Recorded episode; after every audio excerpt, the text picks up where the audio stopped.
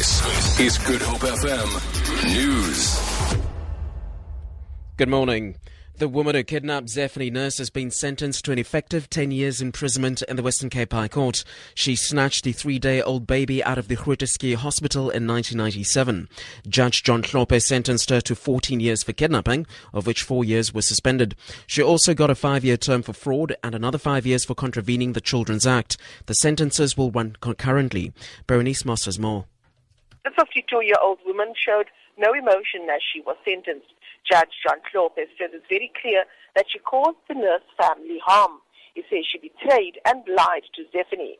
He says the kidnapper had many opportunities to come clean and tell the truth, but chose to keep Zephany away from her biological parents and showed no remorse for her actions. Morné Nurse, Zephany's biological father, says they accept the sentence and will now focus on building a relationship with her. Berenice Moss, SABC News, Western Cape High Court.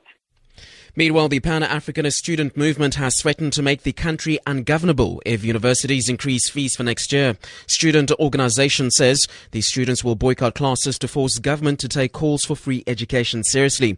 The Council for Higher Education has proposed a 6% hike for next year, and the Treasury has warned that another free, fee freeze rather will put enormous pressure on the state resources.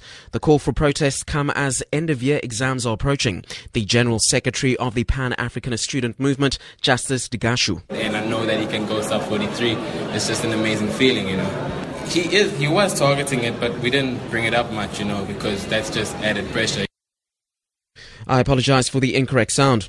Transnet says it has set aside 15 billion rand to create or to create ship repair facilities in Port of Cape Town. Chief Executive Richard Vallihu says the development forms part of the Operation Phakisa, a government initiative aimed at supporting growth in the shipping industry. He was addressing a business meeting in Cape Town. Vallihu says they've also set aside 2 billion rand over the next 5 years to refurbish existing ship repair facilities. And finally, South Africa had risen to 24th on the medals table at the Rio Olympics. This follows a golden night in which Wayde van Niekerk won the team's first gold medal in the 400 meters. South Africa have won seven medals so far, one gold, five silver and one bronze. This already surpasses the total number of medals from the London Olympics, although three of those were gold. Meanwhile, tributes have been pouring in for, for rather van Niekerk and South Africa's Akani Simbine, who was fifth in the 100 meter finals, says the team never doubted van Niekerk.